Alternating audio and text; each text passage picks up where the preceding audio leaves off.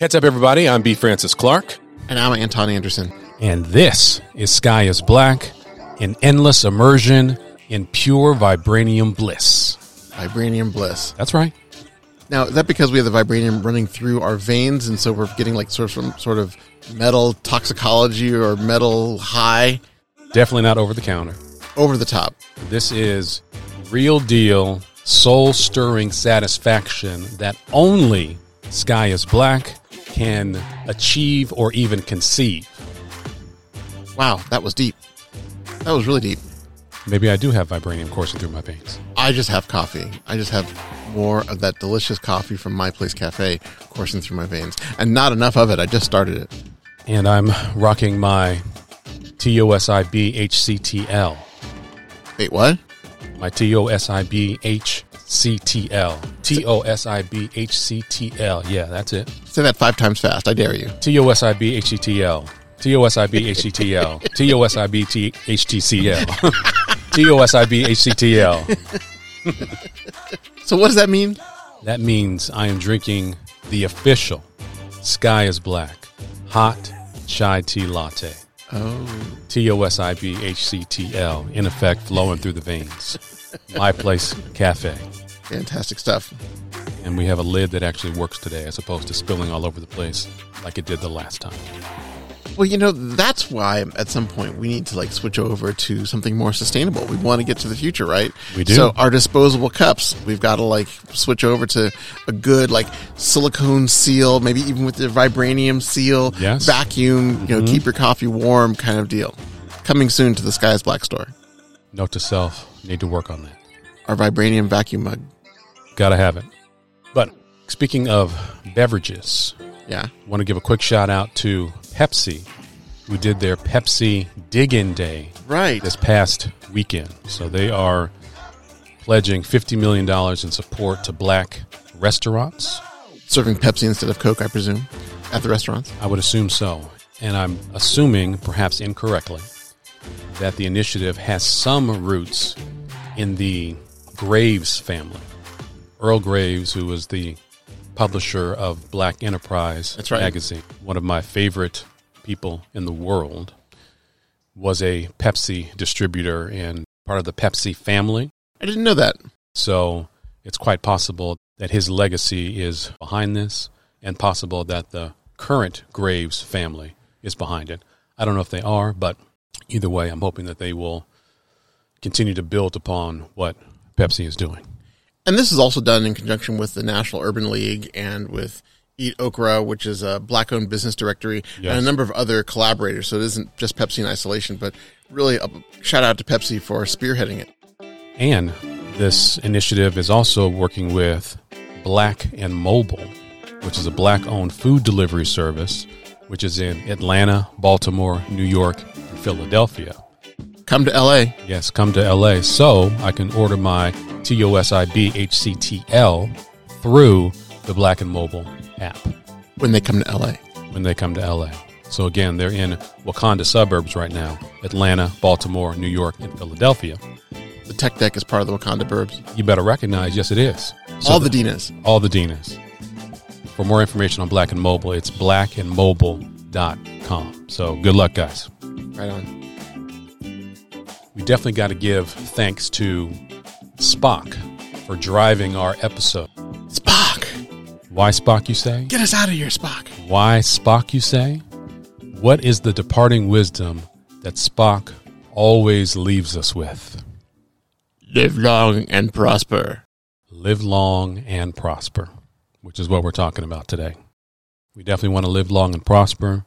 We know that the road to Wakanda is long and difficult, and to reach it, we need to be physically fit, mentally fit, culturally fit, and spiritually fit We need to have it together. We need to have it together to live long and prosper. And So today we're talking about being physically fit, but Healthy. being healthy. And actually, I would amend the Spock statement slightly. I say we need to live long, live well, and prosper. Yes, living well. There's no value in living a long and meaningless life. We want to live a hopefully long and fruitful and impactful life that leaves a legacy and continues to build the road to Wakanda for future generations of Wakandans. So, thank you, Spock. So, before we get to all that, have two words for you. Boba Fett. Yes. Yes, that was an awesome. People were like teasing me about my Mandalorian joke from last ep- the last episode, but th- that was a great like season finale of the Mandalorian. It where was. suddenly like coming up the book of Boba Fett, and so the trailer just dropped and it looks awesome. When is that coming out? Um, I want to say like December, I want to say December too. maybe before Christmas sometime, but um, Feels about right. sometime like mid to late December, and it's going to be cool. First of all, Boba Fett was always one of the most badass characters, you know, in, in the Star Wars canon, and, and inter- interestingly, originally sort of like a minor character, but everyone was like, "This is great," and so, yeah, I'm I'm totally excited about it. And I was excited to see him make his uh, not even I wouldn't even call it a cameo appearance, but to have him make his appearance in. in The Mandalorian, and talk about someone who's living long and prospering. He, For real, though. he managed to, we all thought he was done right when he got sucked into that sand creature you know and but of course Boba's not going out like that. it's boba fett Not going out like that. that's right And in the last episode, we talked about AI and the Facebook metaverse. Quick aside, I fully expect to see a Star Wars multiverse at some point in the near future. sign me up There has to be. I mean, there's there's no way in the world that Disney slash Fox slash whatever is going to bypass an opportunity to build a uniquely specific Star Wars multiverse. Impossible. totally i mean they may start off just like at disneyland where you strap on a headset and do it there but i mean it's definitely coming and it'll be something that i think will be an awesome an awesome way to be to really immerse yourself in the star wars universe metaverse And I also heard too that the the follow up to Rogue One has been delayed. I think they were supposed to start production next year. I think it has been indefinitely delayed. Damn you covid The director of that was I want to say Patty Jenkins. Per the Hollywood Reporter, I think she's too busy at the moment and needs to be delayed. But can't be too busy for star wars that's what I'm saying. It's like what takes priority over that? it better Obviously- be good Obviously, a previous commitment because you want to honor the commitments that you've made. that's And- true And so even if it's Star Wars or whatever, it's like I've promised these real life human beings that I will do X, Y, and Z, and I'm going to fulfill that obligation.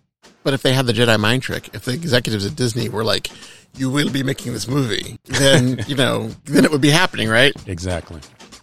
One of the best scenes in uh, episode four. Love it. These are not the droids you're looking for. These are not the droids you're looking for. I'm excited about. Um, I, I thought Rogue One was a interesting sort of like infill of the Star Wars universe because you always like they paid a great price for these plans. You know, it was very like laden with meaning. For those of you who are translating, if they're closed captions, it'd be like capital L laden with meaning, kind of like William Shatner. You know, also Spock, get us out of here. But the thing is, is that I, I, I think it's I, I thought Rogue One was it was a great movie and kind of an interesting story. And nicely enough, it was one to where you could introduce all kinds of people Yes. because, well, spoiler alert, they all die. But you're able to have like a really nice closed, truly an episode, A heroic tale. a heroic ta- tale, and I think that's really it was it was a lot of fun. I enjoyed it. Speaking of tech and movies, Quentin Tarantino, who of course is a brilliant filmmaker and famous for his adoration of the N word. Say what again? Say what again? Exactly. I can't. My Samuel L. Jackson impersonation will never, never, ever measure up. Can I have some of your beverage to wash this down? This is a tasty burger. This is a tasty burger. See, yours is much better. It is yours not is much better. No, it is not. Um, but anytime I do a top ten movie list, It's a great Pulp, movie. Pulp Fiction is always in the top ten, sometimes in the top five. It is to me a phenomenal movie, and of course, I'm not the only person who thinks this. And so we bring him up because he is doing some NFTs in connection with Pulp Fiction, Non fungible transactions. non fungible tokens, I believe. Right. Non fungible tokens. NFT. Non fungible tokens. And for those of you who aren't really familiar with with NFTs, what they are essentially they, they use blockchain technology and they use i believe the bitcoin blockchain I do not know that. um, they use one of the blockchains one of the larger blockchains essentially to give you the equivalent of a certificate of ownership of a digital image and this is a relatively new thing because digital image it's digital so you can make copies of it and do whatever and, and there's no Right. definitive copy. Whereas now with an NFT, you can say that you own the definitive copy and the blockchain because it's oversimplifying. It's hard to, to hack and hard to spoof. But by having an NFT, you essentially are saying and declaring, and the larger internet blockchain is acknowledging that you are the owner of the canonical copy of X digital file Mine, mine, mine, mine. And they're selling. I mean, these things are selling for millions of dollars, and people are making incomes, you know, at at the lower end of the scale. But I mean, but major artists are. Are, are selling these pieces and and people who aren't major artists are selling these pieces for millions of dollars to where Christie's is auctioning these things off. And Sotheby's too. Both. Yes. Which is so interesting to me. And so we will do a dedicated episode about NFTs at some point or another. There's a lot to talk about there. Along with blockchain, Bitcoin, cryptocurrency, because I still don't have my arms around it all. And I know I'm not alone in that. And so we will have a dedicated episode about these issues at some point or another. But but going back to Tarantino, he was at a NFT conference. He's going to be auctioning off seven digitized excerpts from the original handwritten script for the film, along with audio commentary. and part of the cool thing about this is that because he's the director of the film, he can he has access to things that we all don't hac- have access to. You know, and His own personal, private, handwritten script. Yeah, and also, you know, like in Pulp Fiction, there was that that suitcase that glowed. You know, when you open it up, and everyone's like, "Oh, what's in there?" And The soul. And so the whole idea with these NFTs, or at least one of the ideas, is that it will include some secrets from the movie. And so by you as the owner, the canonical owner of this NFT, you'll have the choice. You can either keep the secret and sort of take it to your grave kind of thing, or you can share it with some loved ones. You can like, you know, have this exclusive, you know, bit of knowledge, or you, because it's yours, you own the NFT. Mm-hmm. You can actually then say, Hey, guess what I learned about Pulp Fiction? You know, here's what's in the suitcase, or here's whatever. Here's exactly what kind of burger they were eating. You know, whatever it is, you'll be able to to have some some insider knowledge. Um, you know, because secret NFTs are a sort of a new asset class of these non fungible tokens, enhanced with privacy and access control features. So that way, um, not everyone can just even view it. Uh, and so his will be, I think, perhaps one of the first ones, but certainly one of the early ones, uh, to offer artists and creatives a new medium for creation and distribution of this content. So, it, Love it. so expanding the world of NFTs. Love it. And it's going to be auctioned on the NFT marketplace called OpenSea. We'll put some links to that in the show notes. But again, really fascinating stuff. Say what again? Say it again. exactly. I love Samuel Jackson's character. Would you grab my wallet, please? Which one? The one that says "Bad Mother Sucker." Hilarious. One of the best. One of the best lines in cinematic history, right there. So we mentioned the NFT NYC That's right. conference, which just concluded, and I'm so sad that I was not a part of that. They had so many interesting sessions and discussions about what's happening in the world of NFT. So they had sessions on building NFT communities, creating an NFT brand, how to build an NFT wallet, NFTs and intellectual property. They were talking about stand up comedy NFTs, 3D NFTs. But they were also talking about NFTs in terms of them actually making an impact, not just being sort of this digital thing out in the ether. Right. But, you know, For social causes and yeah, things. change, mm-hmm. impact in NFTs, how NFTs can be used for altruistic causes.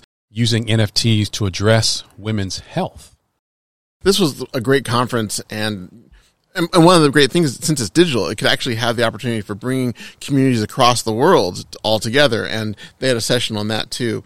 Uh, I actually am looking forward to. Hopefully, this was recorded I and going know, back I and, know. and circling back to learn some more about it. If we can find that, we will put some links to it in the show notes. Other session that they had was intelligent NFTs, where AI meets NFTs. So interesting. the founder of, I believe it's Alethea. His example was a living JPEG. Imagine a JPEG that had AI associated with it that would evolve over the course of time. So now the the gifts come to kill you. Apparently so. Apparently so. What happened to what happened to Bob? He got memed to death. The memes came after him. I was saying me, me, me, me, me, me, me, me, and they still took me out anyway. Gotcha. So hopefully we can get our hands on that session as well. Did you hear about the um, case where they're saying that the AI maybe owns the copyright to some code and to some some certain works? I don't remember the exact details. I was skimming it, but very interesting when you have this notion of digital creations, and then suddenly, what if the creator is digital? Who owns the copyright? Who owns it? Tick, tick, boom. Say what again? And give me my wallet while you're at it. For for the kind of money these things are selling for, they your wallet is already there. Another thing that happened this week too, Niantic is the company behind Pokemon Go. And so we're all familiar with Pokemon Go. They have released what they're calling Lightship, which is an AR developer kit that will make building augmented reality experiences more accessible. And here's why I bring this up. They had a quote that says, We at Niantic believe humans are the happiest when their virtual world leads them to a physical one. Unlike a sci fi metaverse, a real world metaverse will use technology to improve our experience of the world as we've known it for thousands of years. And so, in contrast to the Facebook metaverse, The meta metaverse. the meta metaverse, Niantic is trying to do something that's more augmented. And I think that's great. I mean, first of all, everyone has seen Pokemon Go was a phenomenon. I think people were like worried that people were just going to walk into the streets chasing Pokemon Goes. And they You know, will eventually. Uh, well, I think people were. They were very concerned about that. They were mm-hmm. saying that. But also, I think until we get to where we have our Star Trek holodeck, where it's a truly immersive, not only visual but tactile, you know, all your senses mm-hmm. Immersive environment. I think that you know AR augmented reality, Yes. uh, where you're either wearing glasses or looking through your phone or looking through a screen at reality, sort of through this magic window pane, if you will. I think that will be much more pervasive, much more well adopted than than I think than than strapping on a headset. I think there there'll still be a purpose for that. There will and, be. and we'll talk about virtual reality uh, and metaverses also on a different episode. But I think that uh, it's exciting to see that a big player uh, like like Niantic uh, is is getting involved and really driving hard on something they're already good at because Pokemon Go. I'm sure with the young people, it probably still is a thing, but I remember when it was a thing, uh, and I, and I think it's it's cool to see that they're moving forward on that. And of course, Apple has been and is the leading driver of AR experiences. And so we expect to see some big news from Apple in the coming months and years.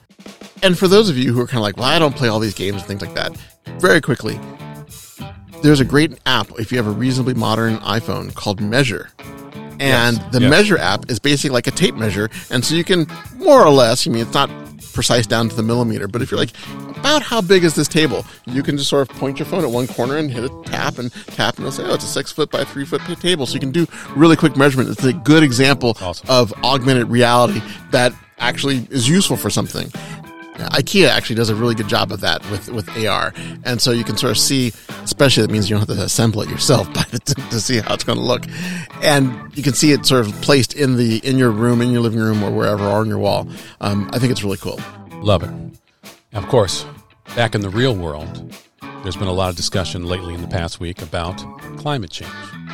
Part of the problem there is that you know the developing world produces most of the greenhouse gases, but who are the ones who are going to suffer the most? These low-lying coastal countries, countries that are the the poorer countries are actually the ones that are most vulnerable to the effects of climate change. So, in in some regards, they're the ones who are going to be left sort of holding the bag or holding the bucket as they bail out their house. Exactly. And we want to give a shout out to a climate activist in Uganda. Her mm-hmm. name is Vanessa Nakate. She's been in the news lately for speaking up for the motherland and been in the news lately for some of the wrong reasons. But first, she said recently that historically, Africa is responsible for only 3% of global emissions, but Africans are suffering some of the most brutal impacts fueled by the climate crisis. She was at the World Economic Forum last year in Davos, and there was a picture taken with her and a couple other young climate activists. And as that image went around the world and through the media, she was cropped out of that image. And so she was understandably quite upset about it. Quite upset about it. She actually has a book coming out, which is called A Bigger Picture My Fight to Bring a New African Voice to the Climate Crisis. So when that is available, you can find it at the Sky's Black Bookshop. And um, I'm looking forward to reading that. Me too. So there's some other good news in the world these days. Bring me some good news. want to give some props to Google. We have pointed fingers at Google several times over the course of our episodes, justifiably. They have just announced the winners for their Impact Challenge for women and girls. They are committing $25 million to fund organizations creating pathways to prosperity for women and girls. This is really terrific. This is a terrific program.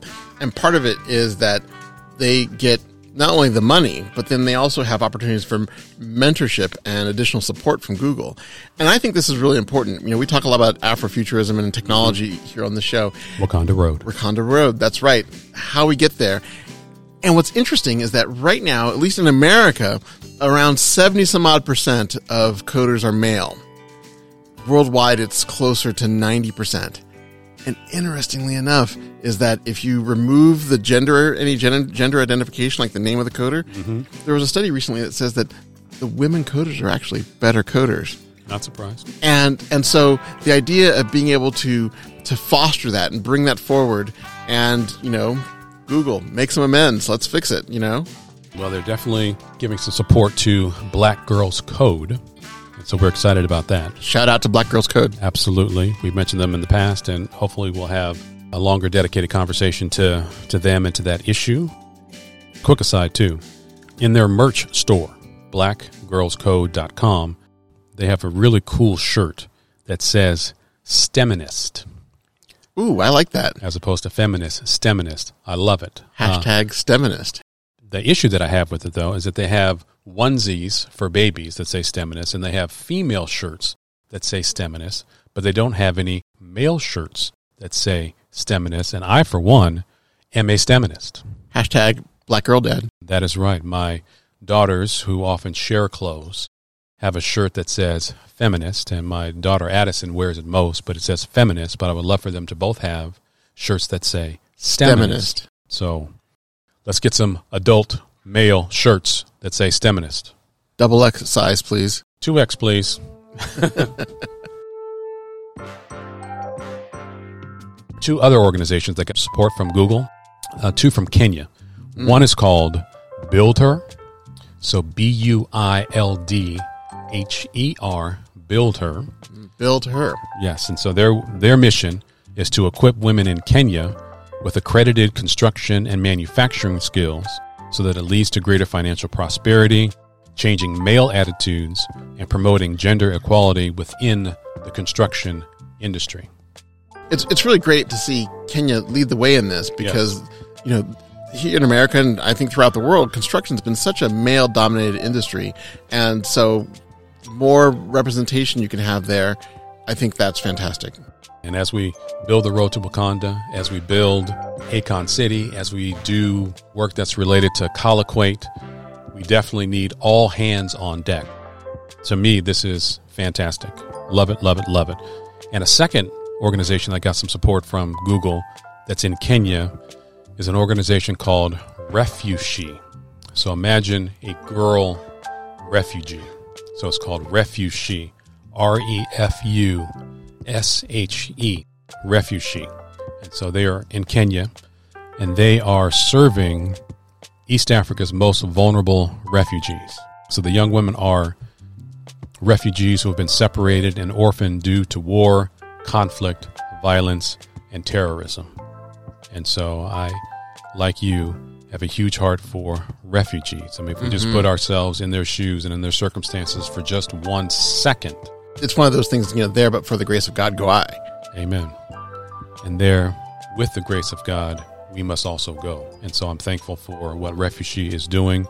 A lot of allies associated with this particular organization, and it does not matter because these are things that need to happen.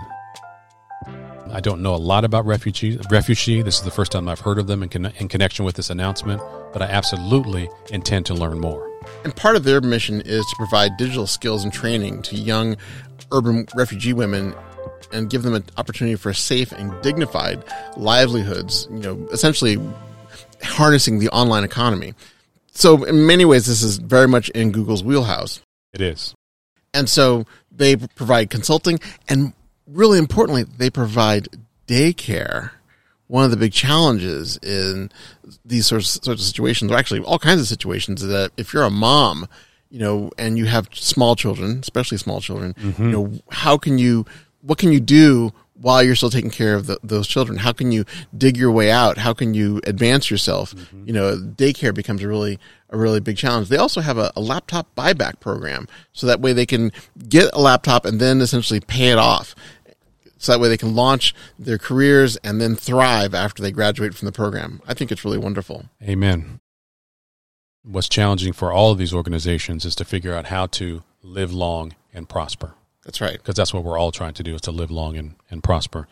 And one cool thing that relates to that in Ghana is that the famous architect David Adjaye, He's the guy who did the the Smithsonian Museum Yes. of African American History. It's actually Sir David Adjaye. I'm sure I'm pronouncing his name wrong, but as the name butcherer, that's simply what I do. But you got Sir right. I did get Sir, and so that speaks to his sort of English heritage as opposed to his Ghanaian heritage. But nevertheless, it's Sir David Adjaye. A night to night. Night is a night. Or to say it poetically, a Kniget is a Kniget. I'll let the listeners deal with that parable. To say it phonetically or phonetically, a Kniget is a Kniget. A night is a night. Um, so anyway, what's really cool about David Adjaye, he's doing all kinds of great projects around the world, including, hopefully, fingers crossed, this project in New York called the Affirmation Tower An iconic building too. and has an, an amazing design. But in Ghana, he's going to be building 111 new healthcare facilities, including 101 district hospitals, a pair of psychiatric hospitals, seven regional hospitals, and the redevelopment of an existing psychiatric hospital in the capital city of Accra. Talk about living long and prospering. Healthcare facilities in the motherland that are first rate. I'm so excited that he's doing this. Again, 111 new healthcare facilities. And what's great about that is that then helps build out the infrastructure for delivering world class healthcare. And everyone, all of us, deserve top notch healthcare. Amen. Amen. So, in addition to the affirmation tower that hopefully he'll be doing in New York, he's also part of the redesign for the Studio Museum in Harlem. Uh, Beautiful. If you haven't been there, definitely go there. But they are raising money to have it redesigned, and so they're raising two hundred fifty million dollars. If you haven't supported this already, we'll provide some links to do that. And it's exciting the great work that he is doing, including some things associated with a famous artist that you might appreciate. Jean Michel Basquiat. Yes, I find his work to be fascinating. wasn't he homeless for a while? He was. I mean, he actually, I mean, he went through it. Uh, some of that, you know, due to some mental health challenges that, that he had. And, but, but his work, I mean, his work is really, it's thought provoking. It's, it's fascinating. And it's the kind of thing that it moved the needle in terms of black culture, at least here in America. And, and so you see references to it all over the place. And sometimes there's subtle references, like the little crown just popped in, you know, on things. And I, I think that if if you're not familiar with with him, dear listener, go check it out. Go check you know, Google uh, Basquiat, B A S Q U I A T, Jean Michel Basquiat. When we talk about living long and prospering, mental health is a piece of it. So again, the, the road to Wakanda is long and we need to be physically fit, mentally fit, culturally fit, and spiritually fit. That is a reminder, even as we praise his artistry, to be mindful of our own and collective mental health. Take care of yourself. Amen. Take care of yourself. Amen. So we're going to take a quick break and we're going to come back and talk about how we take care of ourselves. The first annual Pan African Food Festival will arrive in the summer of 2022, and for the first time ever, diners will enjoy a true Pan African table with food and wine from places like Ethiopia, Jamaica, Morocco, New Orleans, Nigeria, Atlanta, Belize, New York, South Africa, Cuba, Brazil, Haiti, Kenya, Barbados, London, Egypt, Ghana, Senegal, and Puerto Rico. Every premier chef of African descent, along with restaurant owners, authors, bartenders, food critics, even YouTube stars, will be invited to participate in the tastiest, spiciest, most down home and delicious food festival there has ever been. Sure, you've probably had soul food, but you've never ever been to this flavor town. So join me as we organize step by step, chef by chef, a dinner party over a thousand years in the making. Sound like a good time? Somebody say the blessing. Welcome back to Sky is Black. We are talking about how to live long and prosper. That's right. Spock was right. We all need to live long, live well, and prosper. Amen. And I'm excited because we are one step closer to living well, getting back maybe a little bit closer to quote normal unquote because we're one Soon step and very soon. One step closer to everyone having the opportunity, at least here in America, to get a vaccine. I'm, I don't know Amen. about about about you, but uh, but I've got my son scheduled to get his first immunization this coming weekend. Actually, Next three weeks, I hope. yeah, because it's been authorized, emergency authorization for Yes. five to eleven year olds, the Pfizer the Pfizer vaccine. Not quite yet for my littlest one, but um, that brings us one step closer to to maybe not necessarily getting out of this pandemic, but at least being one step closer to being able to manage it and not have it be completely out of control. Amen. And I have to say that it we here in America, we're really lucky. We're, So lucky. you know, because like in Nigeria, they're shooting for 40% vaccination rate and they're talking about how it's going to be impossible for them to get there, which I think is a real tragedy. It is, but so many distractions. And actually, dear listener, a tragedy for all of us too, because the longer this virus sticks around, because it's just trying to live, it doesn't really care what or where, the more likely that there's going to be yet another mutation, another variant Yes. that can then come back potentially to come and haunt all of us. So, um, you know, it's it's it's it's frustrating that that they you know can only get to forty percent, or they're struggling to get to even to there. And this is precisely why they need to be made there. I think I made a comment in a previous episode about the fact that we need to make vaccines in the motherland because there are going to be conspiracy theories in relation to vaccines and medicines and those kinds of things. So if we can make them in the motherland with some security and some safeguards, that is going to be helpful in the years to come. PSA, folks, the vaccines do work. You know, there are a lot of conspiracy theories here in America too, and there was Rampant. actually, yeah, don't even get me started. on that. Rampant. There's actually, um, there's actually a group of doctors, health providers that have the Black Coalition Against COVID. So Black Coalition Against COVID.org. And last year they put out this really fantastic video, this essentially a love letter from black healthcare providers, from black physicians to the rest of us saying, you know, take care of yourself, stay safe. When the vaccine becomes available, because this was this initial love letter was quote written or the video made prior to the vaccines becoming available, but when it becomes available, get it because we here in America are so lucky to be able to have it. So and, lucky. And and the mistrust of the medical system is understood, and there is a rational, a, yeah, a rational basis for it.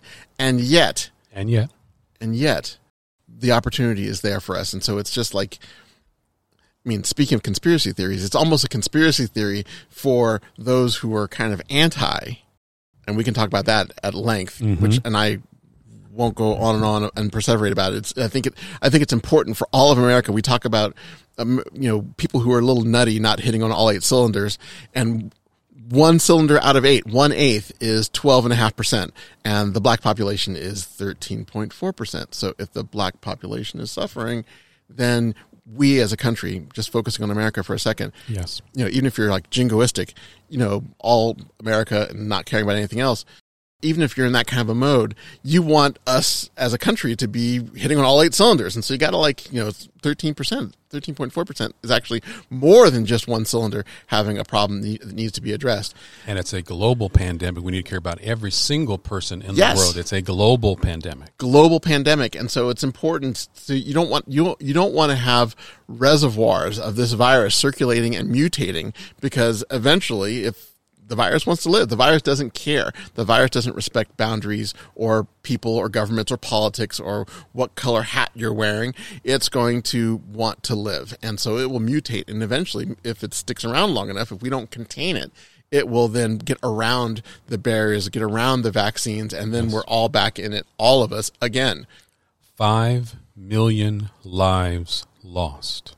Such a tragedy, and so Five many, million lives lost. so many, so much of it's preventable, and you know, but these sorts of inequalities are are really tragic, and it's but it's fantastic. I'm an optimist, and so I'm Amen. you know I'm the kind of person who's always looking for I'm a people. faithful realist. I'm an optimist. I'm an I'm always looking for people and ways for us to move forward. A faith infused realist. Good for what I am. Amen. Right on. And I mean, um, so one of the things that's exciting is that you know people who are working on these things they're being recognized by major institutions. You know, Yes. the Harvard Humanist of the Year is is Dr. Uche Blackstock. What? What? Shout out to Dr. Uche. Yes. And you know, she's been working on this for a long time. She is the founder of a company or of an organization called Advancing Health Equity, and their goal is to equip healthcare with the tools and strategies to provide racially equitable care. And that's one of the things I really want to focus on is, you know, racially equitable care. God, there's a lot there. But as a quick aside, Dr. Uche is one of a set of twins. Yes, yes. Hashtag twin dad.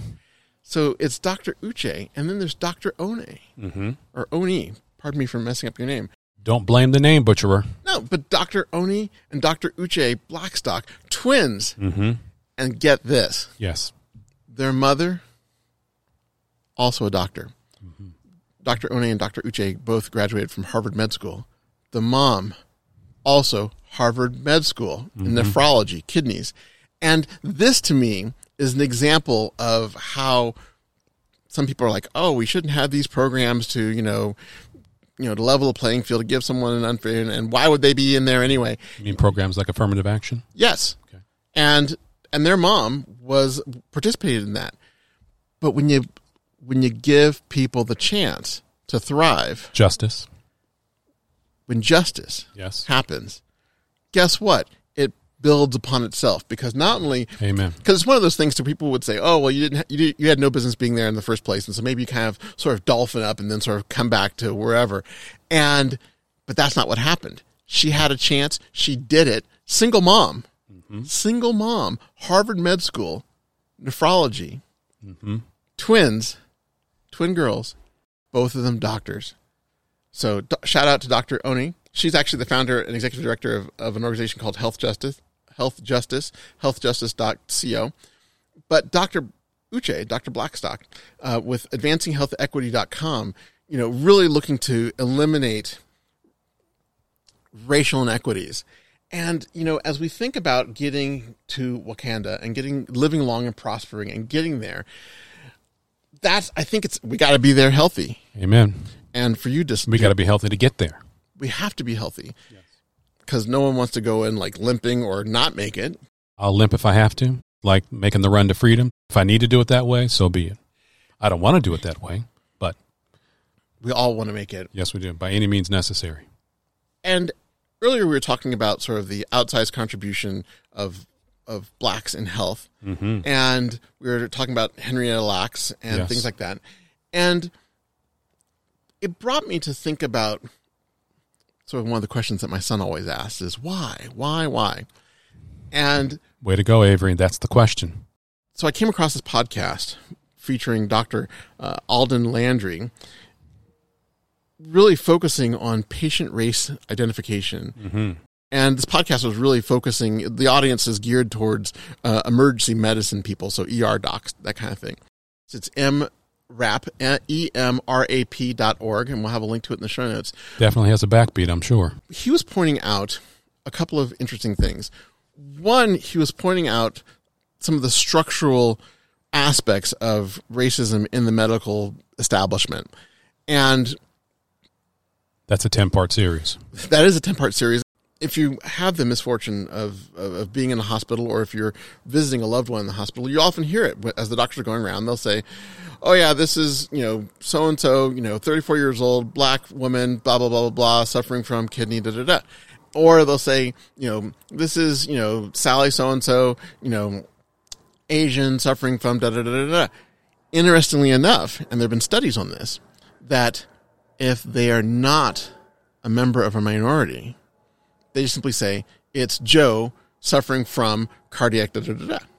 And so it's The default. the default is this thing, you know, what this being essentially European race. Yes. And one thing that he mentioned that really kind of brought it home was when he was talking about Grady Memorial Hospital in Atlanta. And when it was built in, I guess, like the 1950s, it had two medical wings, two towers.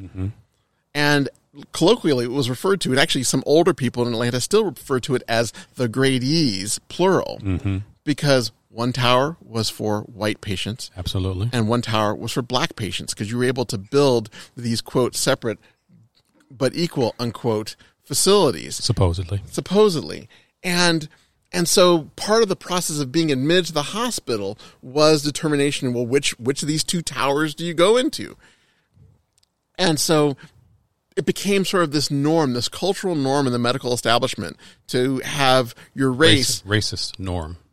Yes. Yes. Yes.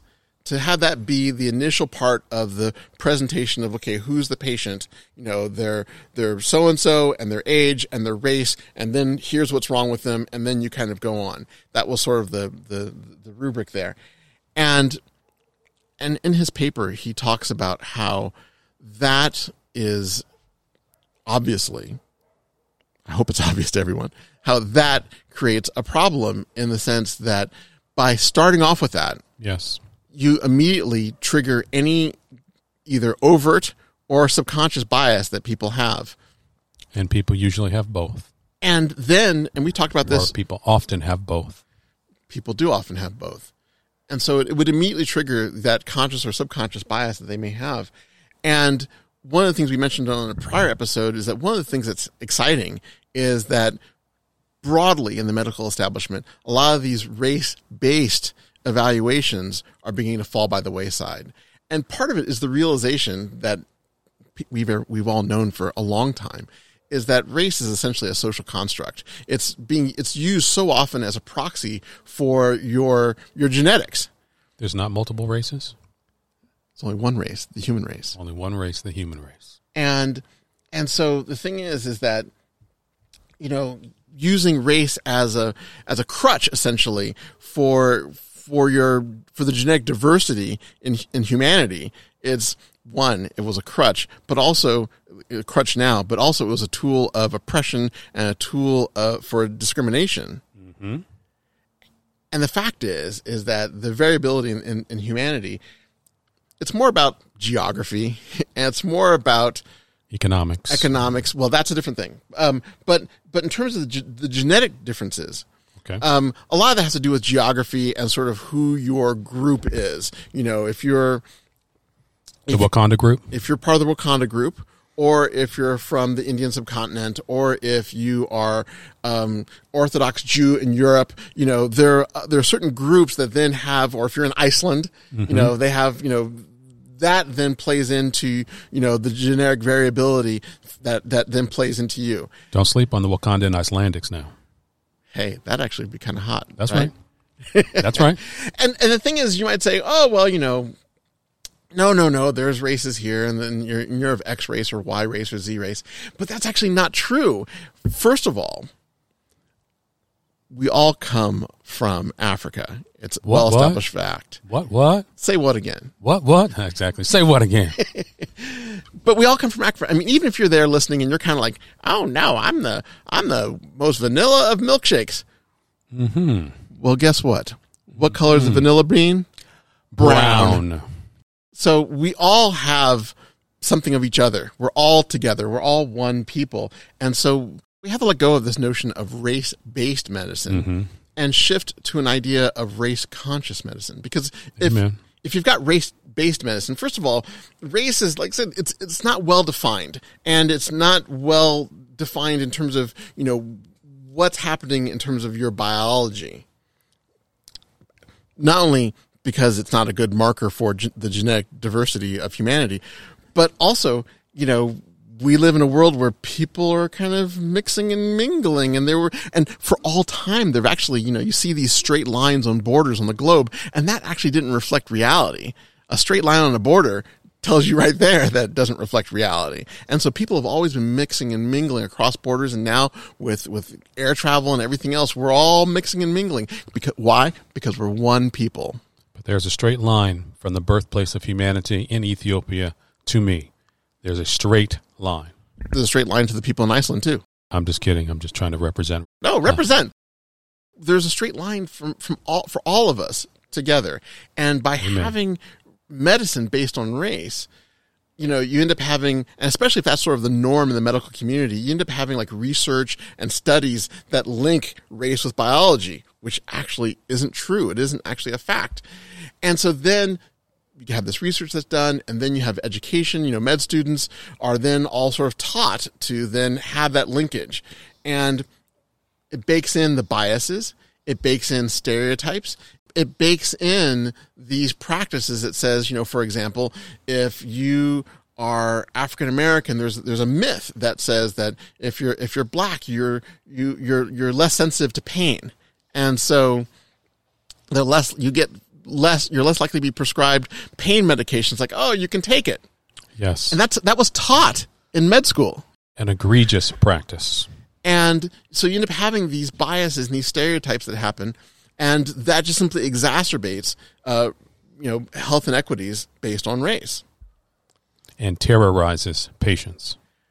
instead the idea is to then not to ignore race but shift it and say okay don't have it be the first thing you talk about.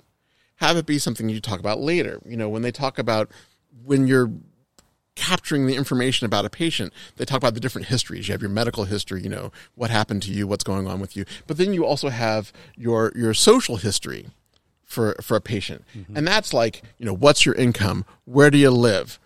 What your race is? What kind of access do, have you had to healthcare? That kind of thing. What what's your education and in all those cases including race there are strong correlations between those things and your health Sadly. and so but at least having that information you can you can do some things to mitigate it you know if you if you grew up someplace where you had no access to health care and so then you've been neglecting your health care because you're in rural wherever that's important to know Or if you live in Detroit with poisoned water. That's important to know because all of those things are what are called the social determinants of health. Yes. Things that happen outside of the clinical environment that then impact your health. And so having race in that part of the conversation is really helpful because then you're acknowledging that race is this social and dare I say power construct. And then when you start doing your research, you can say, okay, well, how did that affect what happened in this group? How did that affect what happened in some other group? And then you can then, for the medical students, you can then begin to talk about, you know, the consequences of the, those sorts of impacts. More black doctors. Yes.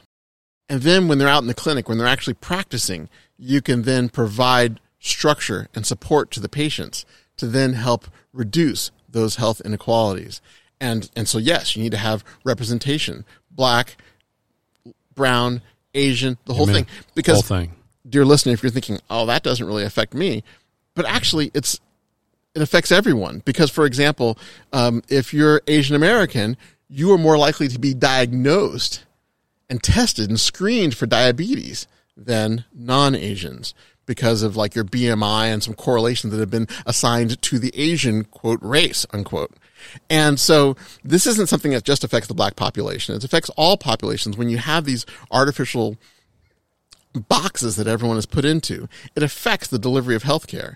And so he talks about in this article about how you know making it more one of race consciousness as opposed to um, race based medicine and making that change. And there was an article also that followed up on this, or maybe I just sort of found them coincidentally, in the Lancet, which is an international weekly uh, general medicine journal, um, making that exact call, saying make calling for a change from race based medicine to race conscious medicine. And and their thing they are talking about how it increases the opportunity for more medical errors misdiagnoses. A couple of episodes ago we talked about uh, for kidney diagnoses how if you're black you're they're less likely to say oh it's a kidney problem until later when it's a big problem because mm-hmm. you got to have your kidneys and so to me that's the thing is is being able to to advance for all of us to get there for all of us to get to wakanda for all of us to and dear listener even if you're not part of the black population, even if you're not from the African diaspora, when we go to Wakanda, you get to come with us. You get to have your your your cocktail and the timeshare out on the deck with us. And so we all want to get there. We all want to make it. And and so having our healthcare, having our healthcare system be one that is that changes the focus to one that acknowledges where everyone comes from, acknowledges uh, what's happening. And and as a quick aside, because the genetics, I mean, everyone does that spit test. You know, when you're giving free research to big pharma. 23andMe's got big plans around that. Yeah, that's a whole different episode and a whole different conversation about mm-hmm. what happens when you do, when you do your spit test. But we're all we're all discovering that nobody is one specific thing. That whole blood quantum thing. I discovered a straight line from Ethiopia to me. There you go. Some forged results right there, but we'll we'll go with it. go with it. Why not? You know, I'm a king, right? Um, the but the whole idea is that you know with the all the genetic tests you can be more precise and you can be more precise in terms of what what actually is the the causality of the problem and and still acknowledging the effects of of race and other factors in society as well. And that's what 23andme is trying to do, genetic specific medicine. Yeah, that's going to be a, we need to have a whole conversation about that. But the point is here is really to then take it out from being the, the, the main thing that switches you from track A to track B. Have it be race conscious, but not race based. And that's part of what helps us all get there. It helps us all be healthy, helps us all live long, helps us all to prosper. Amen. And and there's some things you can even do right now one of the great things we can do is to participate in an upcoming Black Health Matters conference. Let me find the information on that. That's through Jack and Jill of America. Well, Jack and Jill is a partner with Black Health Matters, mm. and so they're supporting this upcoming conference, which is happening on November 13th. There'll be a link in the show notes. But they're talking about all kinds of health issues. They're talking about breast cancer, autism, diabetes, heart disease, kidney disease, lupus, multiple sclerosis, which hits close to home, Parkinson's disease, prostate cancer, sickle cell, and vaccines. And vaccines. Again, that is coming up on the 13th of November. And you can find more information at blackhealthmatters.com. And if there's a recording of that seminar, that that health summit, we'll post a link to that also in the show, show notes. One thing that we all have to do in particular, for those of us who are in the black community, you need to advocate for your own health. You need Amen. to advocate for what you're for for yourself and for your health. Yes. There are all kinds of statistics that talk about the delays. Like there's a, a, a measurable delay if you're black eh, when you go into the emergency room into how long you are seen. Uh, so you need to advocate for yourself. You need to there. I won't depress you. We're going to go out on a high note, but there are, if you advocate for yourself, you can mitigate so many of these factors. And if on the provider side, we go to a race conscious framework, and then on the consumer side, if you or if you're shepherding a loved one into the hospital, advocate, ask questions. One of the hardest things for families these days in the COVID pandemic is having family members in hospitals by themselves, not able to physically advocate for them on the spot. And so that happened to me when my father passed. My mm-hmm. father passed last year, last last summer. And my father-in-law. and and he was in the hospital largely by himself. It was through, um, I I call it a miracle that we were able to spend some of his final times there with him. But but yeah, by by by themselves, and so we all have to get into the habit of advocating for ourselves, for our loved ones, and then all the people in the medical profession. Go check out that love letter from Black Coalition Against COVID because those in the medical profession they care, especially the the medical professionals who are from our community. They care. They all care. They all swore an oath to care, but they all care and they all want us all to live long and prosper. And so we're going to get there. And we're this is just the beginning of a number of conversations we're going to have about health. And so we're excited about being able to share some of this information with you to continue the conversation. I hope, dear listener, that you will continue to reach out to us. We've been getting some wonderful feedback and some wonderful ideas. Continue to reach out to us. We can be found on Facebook and on Twitter and on Instagram. And so look for us. Sky is Black. We are future facing conversations with experts, entrepreneurs, and innovators of African descent, representing the entire Pan African metaverse. That's right. It's not about you. It's not about me. It's about Wakanda. Us, we, all of us. Amen. So we want you to continue to stay on boards. Thank you for listening. We are going to keep bringing up these topics. We're going to go there and get us all to Wakanda. Live long and prosper, everybody. Sky's vitamins. Sky, yeah, eat your kale, eat your kale, take your vitamins, get your shot. Live long and prosper. Sky is black. Wakanda Road.